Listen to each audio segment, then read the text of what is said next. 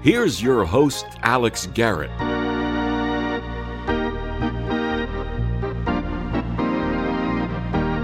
And welcome inside to another edition of the Sports Hour, part of Kimmy with Alexander Garrett. And uh, let, let, me tell you, today is Thursday, and maybe my next guest could uh, fill me in on this whether Ralph Kiner did something like this on Thursday. There's a reason why I'm playing this. Welcome to Kiner's Corner, our first edition here at home at Shea Stadium. And and I play that because we've got another initial, last name initial K. Karpin, Howie Karpin. It's Karpin's Corner. And uh, Howie, I, it's a Thursday. It feels fitting to have you on because you remember that's when uh, Ralph Kiner would do Kiner's Corner. Now we're transitioning into Car- uh, Karpin's Corner. So thanks for joining me today. Oh, my pleasure. Great to be here. Now, maybe you can help me with that. Did he do it in spring training as well? I know he made it like a religion to do that Kiner's Corner every week. He may have had a special program where he did, uh, you know, something in the spring, and they did a couple after the playoffs where uh, my co-author Mark Rosenman, who I've co-authored a number of books with, we did a book on Kiner's Corner called Down on the Corner. So there were a lot of stories that went along with that, and it was a pretty popular show when it was on. So then I got to ask you: Is that kind of the inspiration for your column, Karpin's Corner, the naming of it? Because you saw what? Oh yeah, yeah, absolutely. KK. You know, you got the uh, the two initials there, and uh, he was KK, and uh, it's not trademarked. It's a different name, so I kind of went with it. Now you are just so people are up to speed. You are the official scorer for the Yankees, the Mets, and baseball, and you've been doing this for years. I think you broke a record, if I'm not mistaken, uh, last couple of years. No, I reached a milestone. I'm uh, I, this is this going into my twenty. This is my twenty third, my twenty second year, and uh, I've done over twelve hundred regular season games and over 30 postseason games, including six World Series. So I've been fortunate. I've been fooling them for a while. Well, and I tell you, you do a great job of it. I used to be in Mr. Sumner Suite, and we'd hear you do the line score and the pitching and all that. It, it, it's a very elaborate job, and and uh, take us inside the mind of an official scorer, if you don't mind, as we're getting ready for baseball again. Well, you know, it's funny when you you, you work your first game after being awful winter. You, you know, there is a little uh, got to shake a little of the rust off, but things have developed and changed over the years. And you certainly remember Bill Shannon. He was the he was my mentor, and uh, unfortunately passed away in October of 2010. It's going to be 10 years since he's gone, and uh, he was the one who inspired me to get started with it. I was a I started out as a radio reporter and spent a lot of time at the ballpark. You certainly saw me there. We saw each other there a lot, and uh, you know saw that a media person was an official scorer, and I, you know, like anybody, I thought I knew the game enough to take a shot at it, and luckily somebody believed in me. And 1998, I got my first game. It was uh, crazy. It was toward the end of the season. I was training, and they actually threw me in a game, and then they hired me the next year in 1999 the American League because the leagues were separate. They were run by different people, so the scorers were under two different leagues. Uh, most of the scorers worked both in in New York, but I was just starting out, so they didn't give me, they didn't hire me for the National League first. So I did ten American League games in 1999, and lo and behold, they gave me two playoff games that year, which was amazing because I was just a new guy on on the block. And then the next year they hired me in the National League, and that's it's been like that ever since. Yankees and Mets. And so, uh, maybe if there's ever been a controversy, so when you do official scoring at any level, by the way, you are going to be under scrutiny almost every game. Any any memories of, of being that the final call to a very controversial play? Oh yeah, it was the one in 2006 uh, that pop up with A Rod and Jeter that caused the whole furor. It was like almost like the height of their feud, so to speak. And there was a lot that went into that. I got my name in every paper in the country because the Associated Press.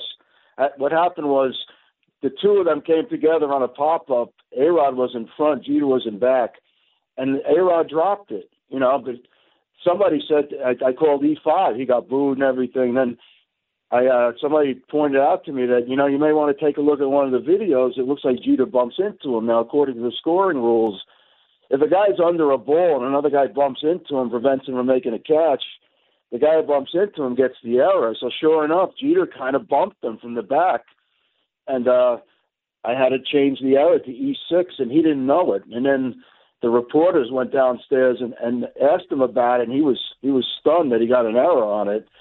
and then uh, I went down because uh, there was some controversy to the call, and I wanted to make sure, you know, to clear it with the manager.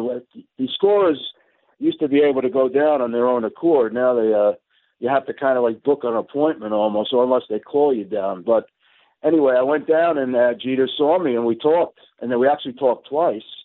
You know the old stadium setup, that Sure. ele- those elevators, right Yeah, at yeah, the yeah. at the basement. Yeah, well, he, I spoke to him in the locker room, and then I was on the way up back to my seat up in the press box to finish up my work, and he came out again. They were leaving for Boston that day for a five game series, big series, and he came out with his you know his bag and his roll bag, and he's heading to the the bus. He saw me again. He called me over. He called me. You know, I I I, I used to say buddy to him a lot. So he called me over. He says, "Hey, buddy," and we started talking again. And he, here's the catch. I said, "Look at the video," and then he said, "You know, you look at the video." You know, and that went back and forth. And then I realized later on, Ian O'Connor did a book called The Captain, you know, an unauthorized biography. He didn't get, obviously, Jeter didn't get Jeter's input, but he interviewed me about that incident because I was the scorer. And then when I read the book, I found out that Brian Cashman had said to Jeter before the media got in that you you looked bad on that play because you you gave he gave this look of disdain toward A Rod, and Brian Cashman said you're not acting like a captain, and then he said to Jeter, look at the video.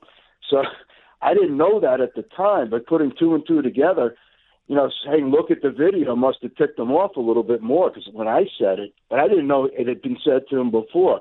So anyway, that incident got played up. uh you know, in all the papers in the country because of the two guys involved, and that uh, that's that's really the, the that's one of the two most famous incidents. If you want to hear the other one, I'll give you, I'll relay that story. Yeah, let, let's hear it. That's why I brought you on because you got a lot of uh, insight into this uh, sport. All right, it's 2002. I'm working the Royals and the Mets interleague game, and now Brent Mayne is batting. He's the backup catcher for the Royals. He used to play for the Mets too, and he, he's a left-handed hitter, and he's not a great hitter. But anyway, he hits this swinging bunt toward third, and he falls down coming out of the box. He slips, so he's not fast anyway. So for some strange reason, Edgardo Alfonzo tries to barehand the ball instead of like catching it with the glove and transferring, you know, making a routine throw to first. For some reason, he tries to barehand it. He had him by a mile. He could, he could have rolled it to first. And Mayne wasn't even halfway down the lines. I called it E5 and uh, no RBI. So at the time, Bill Shannon was there. He was a reporter that day. He was doing the post game room for uh, AP. He came up me. He said, "You know, a lot of guys wouldn't have called that an error, but he says I agree with you on that call." Then he went downstairs after the game. Nobody said anything at that point. I went down to talk to Met manager Bobby Valentine at the time to get his take because I wanted to make sure, like you know, what he saw because he was on the field. Anyway, um, Bill Shannon got surrounded by the a lot of the Royals people because they were annoyed at the scoring call. And Bill Shannon had to tell them, "Look, I wasn't the scorer tonight because they all know him. He was, you know, he was well known around the country." So he said, "I wasn't scorer today. It was Howie Karpin." And uh, so I came back upstairs. I didn't go to the Royals room. I went to the Met room. Then I had to get back upstairs. And the late Shannon Ford, who worked for the Mets, the poor woman who passed away, she was terrific. Uh, she unfortunately she died of cancer a couple of years ago. She said to me, "The Royals are on the telephone. They want to talk to you. This is up in the press box." And I said, "Okay." And then she said, "Well, they're going to ambush you." I said, "Oh yeah." She said, "Yeah, they're going to put Mayne on the phone." I said, "Okay." So I pick up the phone. Sure enough, the Royal PR guy's right there. He picks up. He says, "Did you look at the call?" I said, "Yeah, I'm not changing." He goes, "Wait, Brent Mayne wants to talk to you." He gets on the phone. He starts yelling at me and used some expletives and a whole bunch of things. Anyway, this went back and forth. I can't. I have to watch myself. I can't use expletives, but I tried to be, you know, be calm. Sure. And I said, I said, look, you know, I said you fell out. You you fell down coming out of the box. I said, in my judgment, that's an error. And then he says to me, well, that's blank judgment, you know. And then he questioned me on another call later, and in that game, it didn't involve him. A line drive to Mo Vaughn that he only had to do was reach up and catch it, and he, he booted it. Come on, major leagues, you got to catch a ball like that. Anyway, uh, I uh, I, I had to. The old days, we used to do the forms for the Mets, and then we had to take it down to the office, which is on a different level at Shea. And I had to walk by the broadcast booths to get to the the proper elevator. And Gary Cohen saw me, and he he laced into me like I made this egregious call. And anyway, he had said something on the air. I didn't know that. And a friend of mine spoke to me. It was a Sunday game, Sunday night. My friend speaks to me. Says, Gary Cohen's all over you on the radio. So, well, that's the way it goes. Right, because he was doing radio during playoffs for the Mets. Huh? He's doing radio for the playoffs uh, for the Mets. Cause yeah, this is this is when he was doing the regular season before the TV. Oh wow, that's was, uh, this is when he was this is when he was the full time radio guy, 2002. So um, anyway, my friend says he was all over you, and the next day, which was a Monday, I got a call from Bob Raissman of Daily News. He heard about it. You know, he writes the media columns sure. to this day, and uh, he called me up, interviewed me. So I said to my wife, uh, "Looks like I'm going to get my name in the paper tomorrow because Bob Raissman interviewed me." And sure enough, I pick up the paper. It's the whole column about that incident. Wow. And well, I still have copies of it. So it was amazing. It was a whole column. I thought it'd be a note. He made a whole column out of it, and you know, uh, it was it was a little flattering because he had some good things to say about me. But then, you know, it was you know, it was early in my career, so I was a little taken aback by it. But that's what can happen. I mean, you kind of get some, you know, now nowadays the Met guys love me. They talk about me all the time. Everybody comes up to me. The Met guys are talking about you all the time, and you know, we get along great. We have a great relationship, and you know, Gary and I get along great, and uh, ever since then, it's been like a hunky dory.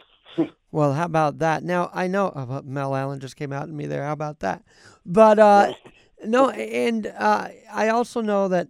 Uh, well, so all these experiences you had, did that lead you to write this book and and really start your column to say, hey, I'm going to put my experiences on pen and paper now?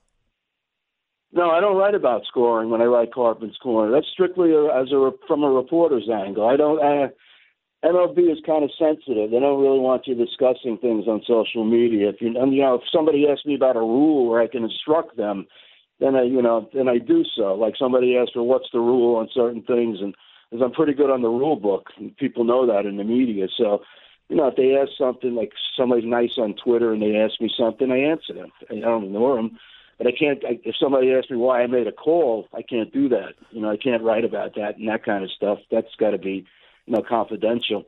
But uh, you know, this Karpin's Corner column is my take on baseball. I've been covering baseball since 1980 in New York and nationally, and uh, been watching it since 1961. Well, and and let's talk about that because uh, we not only know each other in the in the press box, at the field, off the field as well, through my friend Hillary. I mean, we have a lot of connections. So it's so glad to have you on. Now, for those who don't know, Mr. Steinbrenner's booth in the old stadium was right down the row from the press box. Did you ever see him wander over there and maybe ask the official uh, score any questions? Did he ever pop in to the press box in the official score side? No, never. But when I was a radio reporter, he used to come behind the, where that, that section there, right next to his box, because he thought it was like good luck. Like if they were losing, he would come step out there, and then all of a sudden, you know, in his mind, the game would change obviously we all baseball fans always have superstitions. So one of his was to, if you notice when they win the 1996 World Series and they show you him at that moment, he's standing right behind that section, right, right where that public phone used to be. He's not really even he's in the he's in the suite, but he's on the outer of it next to the press box. And Bill the Baker would be there as well. I mean, that was such yes. a great row, and we all miss Bill. Eh, well, Bill and Bill, right? Bill Shannon and Bill the Baker we miss them both. Yeah. So the state, yeah, real characters. State of the baseball world. I feel like it's the most chaotic it's been uh, since steroids. Maybe even more so than steroids. What's your take on it? What are you writing about when it comes to what we're seeing today? Well, I'm going to have a column out on Friday, and uh, it, it's going to be based on the main theme of it is uh, the title is going to be Yanks Payback right on schedule. And what I mean by that is you know, the best way to pay these guys back is on the field by beating them, not throwing at them and stuff like that. But there are other ways to do it on the field without throwing at guys, and I'm going to write about it. One of them is, let's say you're beating them by seven, eight runs in a game, and you're in the eighth inning or something, and you got a guy on first who can steal. I steal. I don't offer them any sportsmanship or gamesmanship. I do things that I may not do to disrespect their team when we're playing without throwing at them and things like that. Obviously, that's going to be on circumstance, but that's what it's going to be along the lines of. And here's the other thing the payback right on schedule thing is the Astros don't come in here until the final week of the regular season. It's the Monday of that final week, a four game series. They come here to Citi Field for two games right. in June. Right. But then they come here but then they come here the last week of the regular season. Can you imagine if they're on the fringe of a playoff spot and they need the games and the Yankees could conceivably end their season? I would love to see the Yankees end their season. And that that's and, the payback I'm talking about. And I tell you the the bigger thing for me is that you know, I get it. Aaron's young, Giancarlo's still a bit young, but you got to settle these scores on the field. You can't go through the media over and over, day after day. Trout's doing it, Cody's doing it. You got to just settle the scores on the field. That's how I I view this mouthing off at each other. What do you think? Well, they had to get through this phase. I mean, it's the first week of spring training. Guys are going to be asked about it. It's a big story. It's maybe the biggest story in baseball, obviously, since the steroid scandal. I think it's worse because it's a team doing actual things during the game on the field. You know, with the steroid guys, they're juicing and stuff. They're taking the shots. They're not taking the shots in the dugout, and, they're not, and the whole team is not doing it. You know, the whole team was was not. You know, they may be indirectly affected, but not directly affected like it like it was here.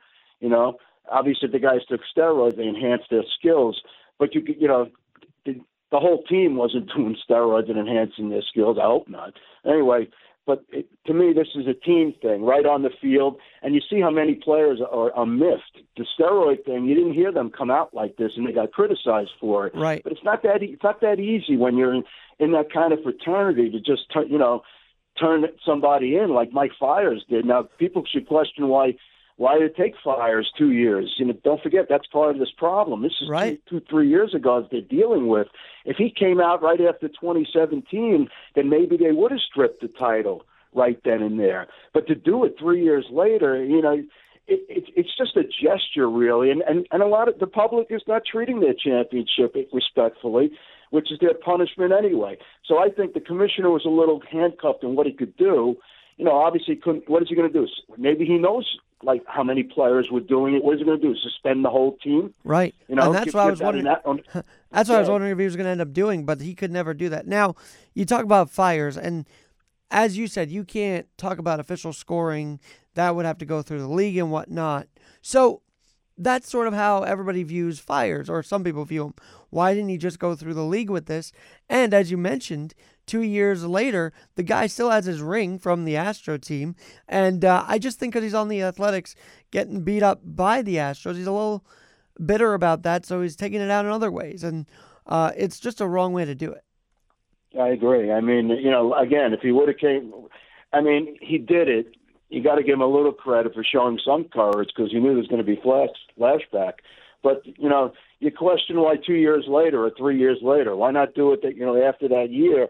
And and and here's another thing that I would I've been writing about, and I know it's it sounds cruel. You know, I don't advocate throwing at people. Sure. But if they would have let the players police themselves, this wouldn't have mushroomed into what it became. And then Altuve with the whole buzzer thing. I mean, it's just a it's a black eye that has to be fixed. And I don't think Manfred's doing a good job. And in the process, he wants to expand the wild card round, and things are he's getting uh, you know he's getting, uh, you know, backlash from that as well.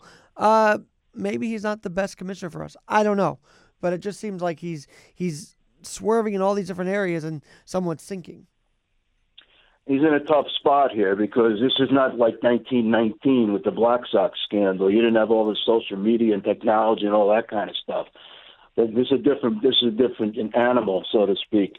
And his hands were tied. He couldn't have suspended players. He would have got. First of all, they got a new CBA coming up.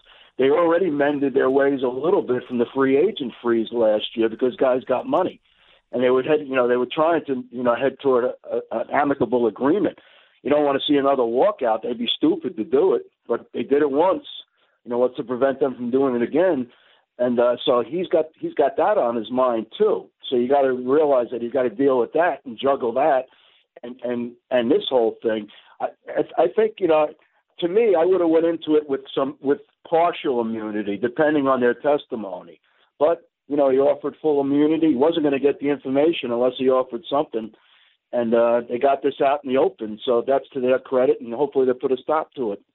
And now, where are you right now? Are you in spring training? Are you doing games right now, uh, starting this weekend? No, I don't. I don't do. They see me enough during the season. I don't get down to Florida to spring training games. They use uh, those stats are not really that important, so they use it. A lot of times, even a PR guy will make a call, and it, obviously they'll they'll lean toward you know the the favorable. So, you know, really it's not not a big deal in spring training. And uh, by the way, I'm talking with Howie Karpin, official scorer for the Yankees, Mets, and author of uh, a few books actually. And, and where can we find all your work? How is there a website you got, or can we do it through New York Sports Day? Well, I have a page on Amazon that that lists all. I'm working on my tenth. I've done five baseball, and this will be five hockey. So I, think my books are listed on Amazon. If anybody's interested, I have a page. And it's Howie Karpin, K A R P I N, and Howie now that I know you do hockey as well, I got to bring you back to talk about that because um, the league, the Rangers are scratching at it, but I, I, don't know. It seems like not many people paying attention to it right now. Maybe as we heat up, they will. Well, that's how hockey sits around, you know, around here. Unless you're, you know, like a hardcore, like uh, you know, I, I assume you are or I am. I mean, hockey is my second favorite sport, and I get to cover the Rangers during the season as a radio guy and working for New York Sports Day. So I mean, they're very they're fun to watch. They're on the right track, even if they don't make the playoffs.